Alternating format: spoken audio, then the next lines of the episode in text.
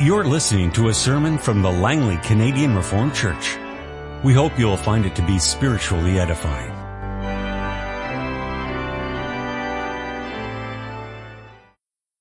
This morning in connection with Lord's Day 36 and 37, dealing with the third commandment, we have a number of scripture readings. First of all, Psalm 99. The Lord reigns. Let the nations tremble. He sits enthroned between the cherubim. Let the earth shake. Great is the Lord in Zion. He is exalted over all the nations. Let them praise your great and awesome name. He is holy. The king is mighty. He loves justice. You have established equity. In Jacob you have done what is just and right. Exalt the Lord our God and worship at his footstool. He is holy. Moses and Aaron were among his priests. Samuel was among those who called on his name. They called on the Lord and he answered them. He spoke to them from the pillar of cloud. They kept his statutes and the decrees he gave them. O Lord, our God, you answered them. You were to Israel a forgiving God, though you punished their misdeeds. Exalt the Lord our God and worship at his holy mountain. For the Lord our God is holy. Now we turn to the New Testament to John 12, where we'll read verses 20 to 36. Now there were some Greeks among those who went up to worship at the feast. They came to Philip, who was from Bethsaida in Galilee, with a request. Sir, they said, we would like to see Jesus. Philip went to tell Andrew. Andrew and Philip in turn told Jesus. Jesus replied, the hour has come for the Son of Man to be glorified. I tell you the truth. Unless a kernel of wheat falls to the ground and dies, it remains only a single seed. But if it dies, it produces many seeds.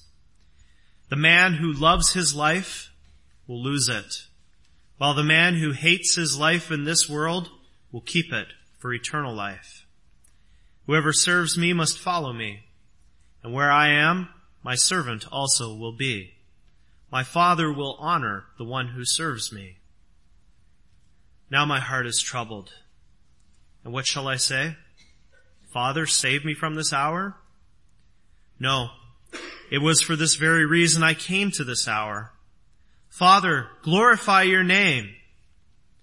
Then a voice came from heaven. I have glorified it and will glorify it again. The crowd that was there and heard it said it had thundered. Others said an angel had spoken to him. Jesus said, this voice was for your benefit, not mine. Now is the time for judgment on this world. Now the prince of this world will be driven out. But I, when I am lifted up from the earth, will draw all men to myself. He said this to show the kind of death he was going to die. The crowd spoke up. We have heard from the law that the Christ will remain forever. So how can you say the Son of Man must be lifted up? Who is this Son of Man? And Jesus told them, you are going to have the light just a little while longer. Walk while you have the light before darkness overtakes you. The man who walks in the dark does not know where he is going. Put your trust in the light while you have it, so that you may become sons of light.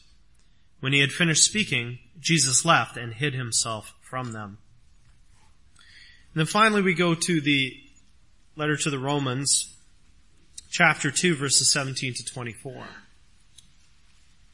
Now you, if you call yourself a Jew, if you rely on the law and brag about your relationship to God, if you know His will and approve of what is superior because you are instructed by the law, if you are convinced that you are a guide for the blind, a light for those who are in the dark, an instructor of the foolish, a teacher of infants, because you have in the law the embodiment of knowledge and truth, you then, who teach others, do you not teach yourself? You who preach against stealing, do you steal? You who say that people should not commit adultery, do you commit adultery? You who abhor idols, do you rob temples? You who brag about the law, do you dishonor God by breaking the law? As it is written, God's name is blasphemed among the Gentiles because of you. This morning we consider the truths of God's Word as they have been summarized and confessed by the church in Lord's Day 36. And we'll also read Lord's Day 37. What is required in the third commandment? We are not to blaspheme or to abuse the name of God by cursing, perjury, or unnecessary oaths, nor to share in such horrible sins by being silent bystanders. Rather, we must use the holy name of God only with fear and reverence, so that we may rightly confess Him, call upon Him, and praise Him in all our words and works. Is the blaspheming of God's name by swearing and cursing such a grievous sin that God is angry also with those who do not prevent and forbid it as much as they can? Certainly. For no sin is greater or provokes God's wrath more than the blaspheming of his name. That is why he commanded it to be punished with death. And then Lord's Day 37. But may we swear an oath in the name of God in a godly manner Yes, when the government demands it of its subjects, or when necessity requires it, in order to maintain and promote fidelity and truth, to God's glory and for our neighbor's good. Such oath-taking is based on God's word, and was therefore rightly used by saints in the Old and the New Testament. May we also swear by saints or other creatures? No. A lawful oath is a calling upon God, who alone knows the heart, to bear witness to the truth, and to punish me if I swear falsely. No creature is worthy of such honor. Beloved congregation of the Lord Jesus Christ, blaspheming and abusing the name of God, something that the world does. I think I have to tell you that many people in North America use the word God or the name of Jesus Christ as an exclamation mark. If people believed in God, if they believed in Christ as much as they used His name, Canada would be a very devout nation. As it is, all this misuse and abuse of God's name is a tragic symptom of unbelief. God has become irrelevant to many people in the world. And if you object to someone's misuse of his name, as I'm sure many of you have done, you might get an apology, but you'll invariably also get an excuse. Oh, I'm sorry, I didn't mean anything by that. I, I just say it without thinking about it. That's what happens in the world. Sometimes it happens in the church too. If you spend a lot of time watching movies, TV shows, or even reading books which take the Lord's name in vain, you can become desensitized to this sin. No longer bothers you. You might even start taking over this kind of language. And sometimes supposedly Christian authors are no better. One can even encounter a lack of respect for God's name in many so-called Christian books fiction and nonfiction. And that adds to our becoming insensitive to this sin, a sin which our catechism says, the Bible says, is grievous. Sin which God commanded to be punished with death in the Old Testament. Yes, we can also end up breaking the third commandment. Our catechism very clearly teaches us from the scriptures how wrong that is. But the catechism also goes in another direction, and that's the direction we want to look at in more detail this morning. It's the direction mentioned in, in question answer 99.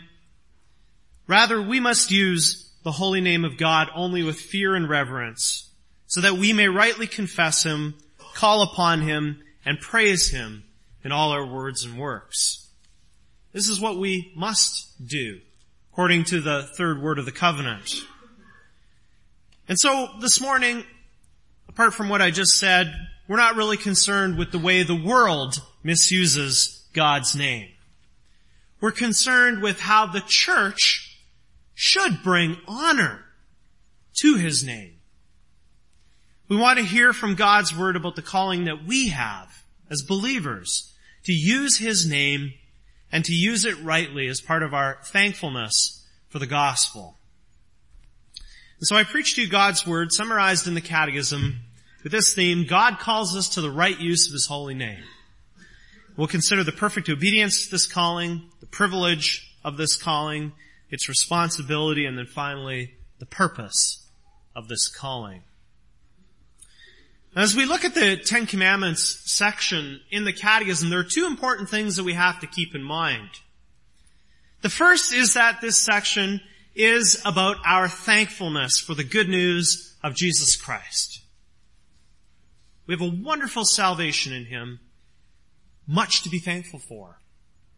The second is that our thankfulness is also part of the good news. For it too is Christ's work in us. When we are thankful, that is Christ working in us.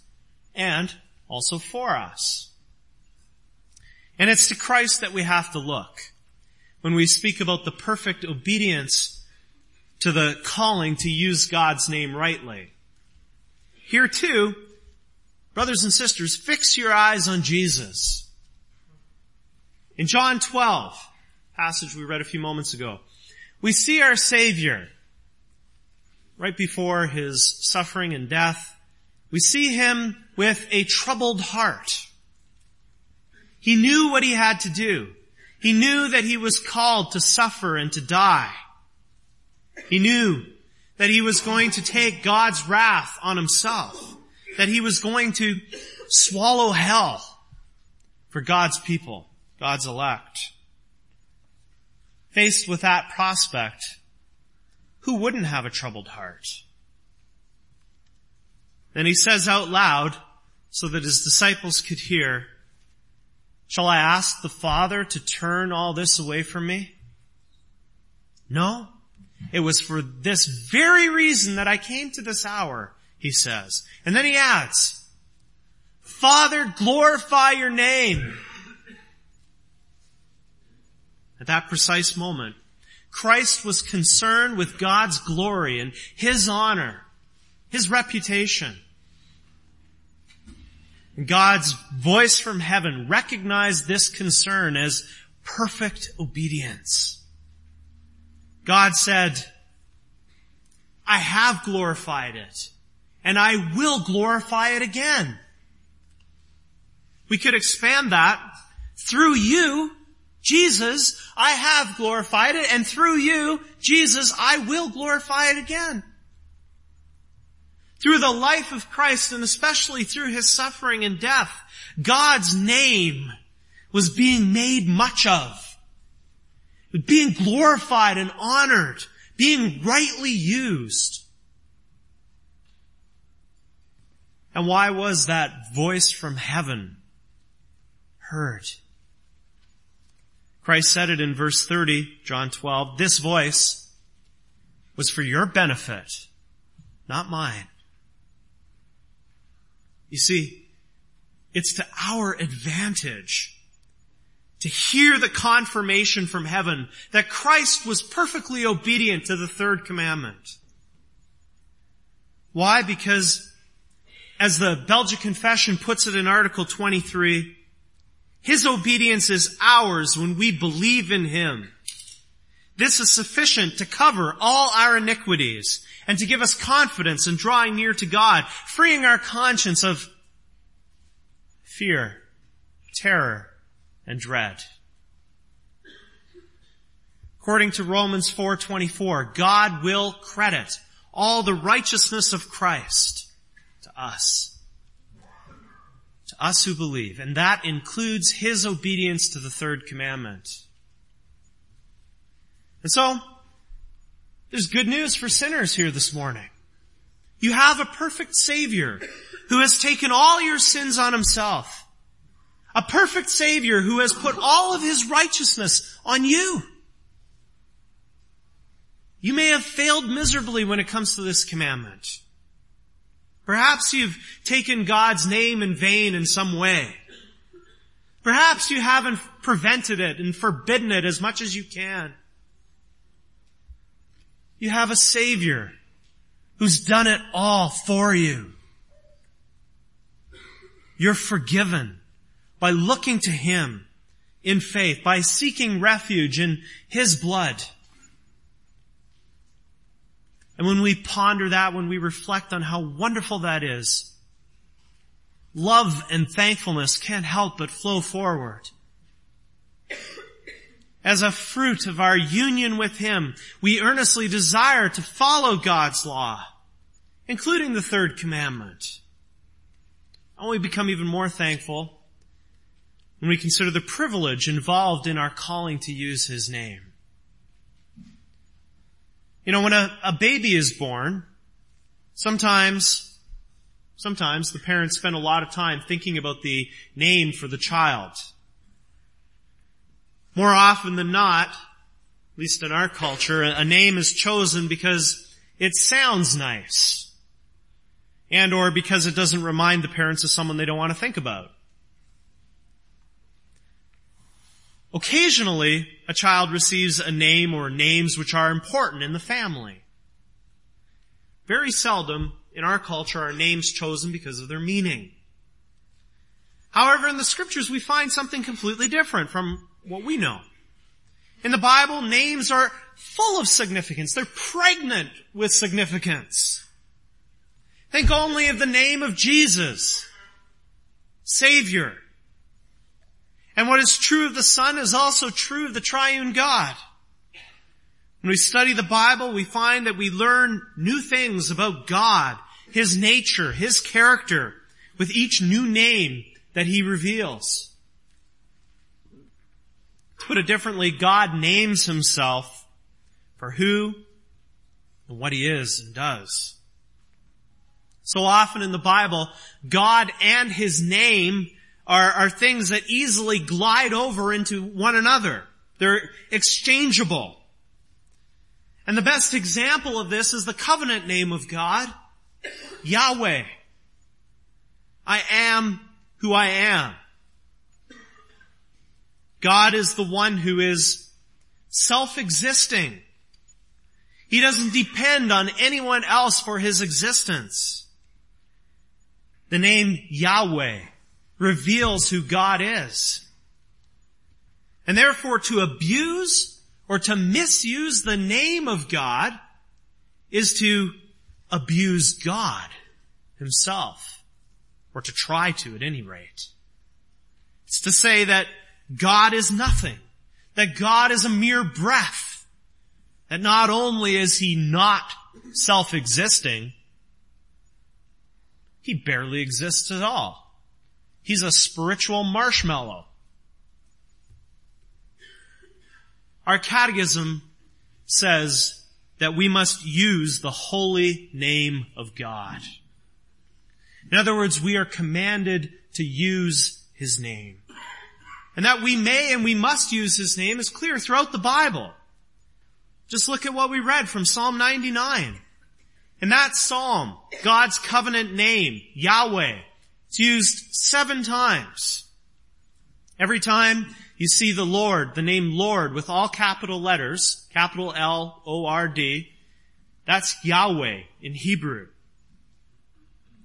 Seven times in Psalm 99. It's one of the most striking features of this psalm. And it's a beautiful thing that Israel could use God's name in worship. When they used His name, then they could also know who they were worshiping. Today we can do the same.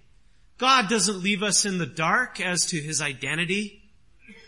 We don't worship an unknown God like the Athenians did in Acts 17, Mars Hill. We pray to Him and we sing to Him. We have His names to show us who He is as well as to show us what He's done. We know that God is the rock. He is our shepherd. He is our King. He is our Creator. He is our Redeemer. And We can go on and on piling up these names and we can and we must use these names. And we do that because they give us a clear picture of who our God is. It could be a helpful exercise for you this week to look through the scriptures and to catalog all the different names that you can find that God uses to reveal himself. At home in my study, I have a, a book with over eight pages of different names that the Bible uses for God. Eight pages. See, God very clearly reveals himself through his names. And so rightly using God's name is a privilege because we're involved here with God himself. We learn more about who he is in relation to us. That also becomes clear out of Psalm 99. This whole psalm exalts God and portrays him as the king of the whole universe. And especially God's holiness is underlined there in that psalm. God is radically different from those who are under his reign. And at this point, David is directly addressing Yahweh. He says, let them praise your great and awesome name. He is holy. David expresses his wish that all the peoples would be impressed with God, that they would all praise Yahweh's great and revered name. Here too we see that Yahweh and his name are virtually the same thing. And our, our Bible translation says he is holy, but in other translations you will, you'll find it is holy. Either is possible. But it is holy seems more likely given the context. God's name, like God himself, is holy. It's been set apart, right? That's what holy means. Set apart from common use. God's people, they, they may and they must use it, but never in a cavalier way. Again, just look at how Psalm 99 speaks about God. This whole psalm is dripping with what the catechism calls fear and reverence. There's an awe for God. It's recognized that the use of God's name is something special. It's a privilege. And through holy baptism, we're even more privileged because we have been called with God's name. For each and every one of us that has been baptized, we're here at the front of this church or other, another church. God placed His sign and seal on us. But He also placed His name on us. In the Old Testament, the people of Israel, the people of God rather, were called Israel. The name means something like God persists. And El, on the end of Israel, E-L, is God in Hebrew. Today in the New Covenant, the church is still the Israel of God but we are more commonly known as Christians. Christians are those who have been named with Christ. When we say that we are Christians, we are privileged to carry the name of Christ. The name of the Son of God, the King of the universe, is ours to, to hold forth and cherish. And we can and we must speak about Him among ourselves, with our families, and, and also with others, including unbelievers. See, what a great privilege and honor it is to be able to use God's name and also to have it identified with us. Us who are sinners. It's a matter of God's grace. God gives us His name, puts His name on us. He gives us himself. And who are we to deserve that? And that's why it's such a serious sin for us not to use his name rightly. We are slapping him in the face, saying that we don't accept his name as a gift, that he is not worthy of our awe and respect. And so the, the recognition of the privilege of using God's name leads us to also consider the immense responsibility. And that's especially outlined in the second half of answer 99. We're to use His name only with fear and reverence. Now some of us might hear that and say, well that seems simple enough. But did you ever consider that it's possible to misuse God's name without even saying it? Let's take one example out of church history. In 1834, in the Netherlands, there was a break, a split in the Netherlands Reformed Church, the state church of the Netherlands. Sometimes we call that the 1834 secession or afscheiding in Dutch.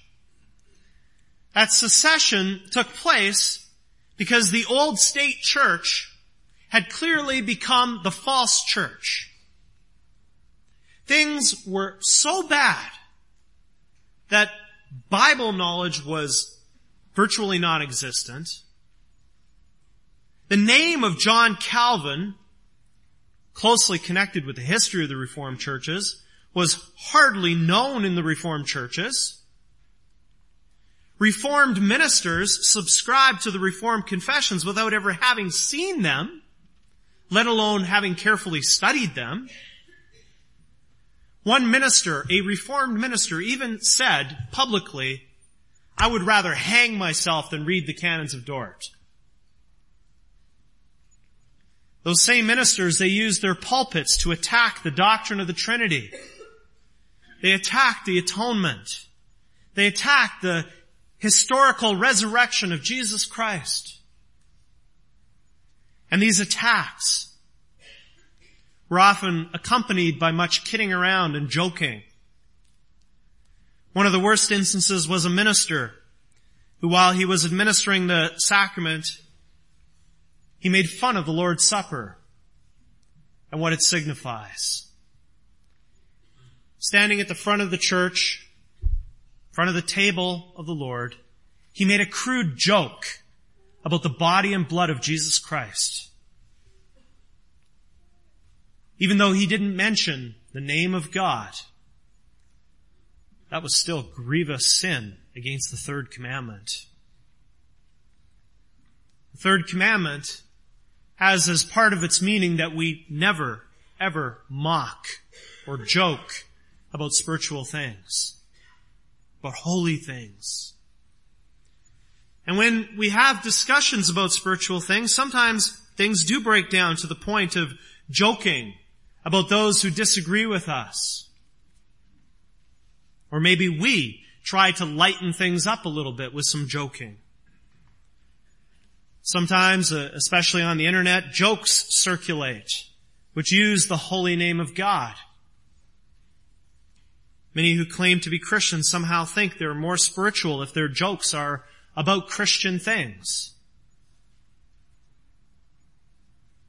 Loved ones, God didn't give us His name so that we could have some entertainment with it, that we could get a few good guffaws out of it.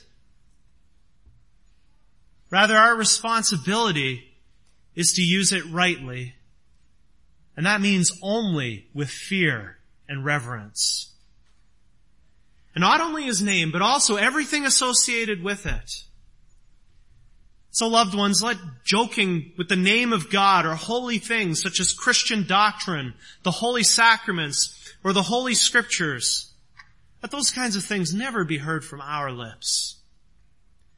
We have a responsibility to show God respect with the way we use His name and His revelation.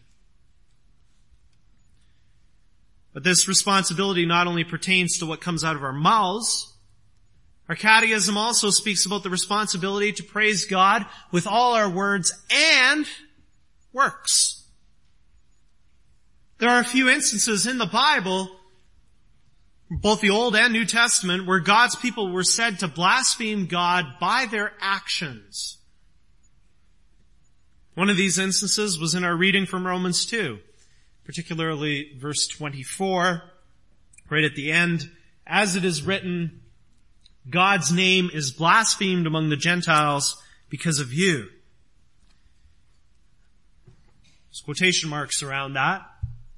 Paul seems to be alluding here to a couple of Old Testament passages, to Isaiah 52 and to Ezekiel 36. Here he's addressing an imaginary Jewish reader. Paul noticed that the people who were named with God's name were making a, a joke out of him. The Jews made God look like a joke. It was Israel's calling to set apart God's name by faithfulness and so to promote His glory. But instead, they were actually causing the name of God to be dishonored and to be made fun of. Something was drastically wrong. God's covenant people were blaspheming their creator and redeemer. Does this ever happen today? We would be kidding ourselves if we thought that it didn't. The world knows what the church stands for and who the church stands for. And so when the world sees the church publicly failing, the world is confirmed in its thinking that God is irrelevant. That God is, like I said before, a marshmallow, not to be taken seriously. Think about it. We have a responsibility to lift up the name of God, to rightly confess Him to everyone. And when we are exposed in public as hypocrites, we're failing in that responsibility. Now we're all weak and we're all prone to sin. Can happen that the church and its members, they fail and they, they are humbled in this. And then we're reminded again that the only essential difference between those in heaven and those in hell will be Jesus Christ. We're reminded again of the reason why we must take our responsibility seriously. Because we have such a great Savior. We have such a great salvation for which to be thankful. We've been redeemed from sin so that we would pursue a higher purpose. Let's now consider that in our, in our last point. And so what really is the third commandment about? Of course, it's about God and the glory of His name. And I think it's true that we can pray so often for God's glory that the word can become another part of our jargon. A word that we never really give a lot of thought to. So what does the Bible really mean when it speaks about God's glory? Well, we can come to a better understanding by looking at the third commandment itself. In the Hebrew, it literally says, you shall not lift up the name of Yahweh your God for worthless. Worthless. You could also say lightness or even vanity. And the opposite of this is something that is heavy. And actually the Hebrew word for glory is also a word that means heavy, weighty. In Isaiah 6 verse 3, Isaiah hears the voice of the seraphs, those special angels, calling to each other. Holy, holy, holy is the Lord Almighty. The whole earth is full of His glory. Literally, the whole earth is full of His heaviness. So God is heavy, so to speak. That's why God calls us to the right use of His holy name. That's the high purpose of this calling. To glorify God, to magnify and amplify His reputation. We're called to make sure that everyone knows, starting with ourselves, that God is not someone to be trifled with. He has to be taken seriously. And again, that's why we have to be so careful when we speak about God and we speak about spiritual things.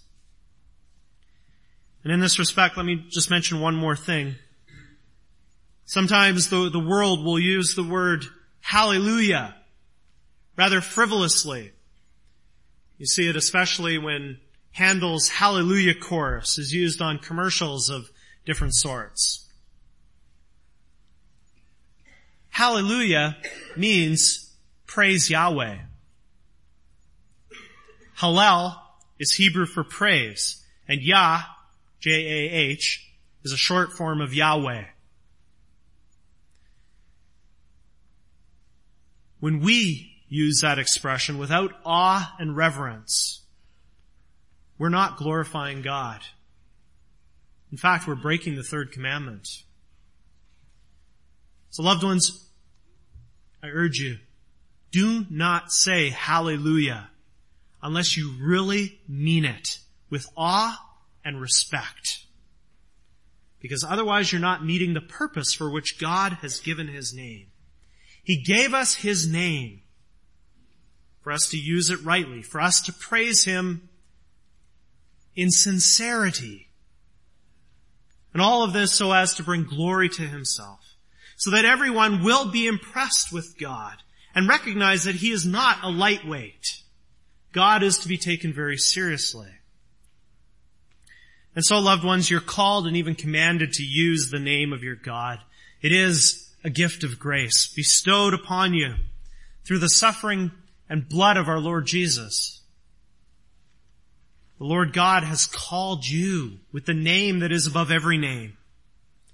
And now He calls you to use His name with awe and reverence so that the world will know that there is a God and He is relevant. He is holy and He's glorious. He calls you to praise Him with all your words and works so that He will receive the glory due to Him. That men everywhere will bow before Him. Let's pray.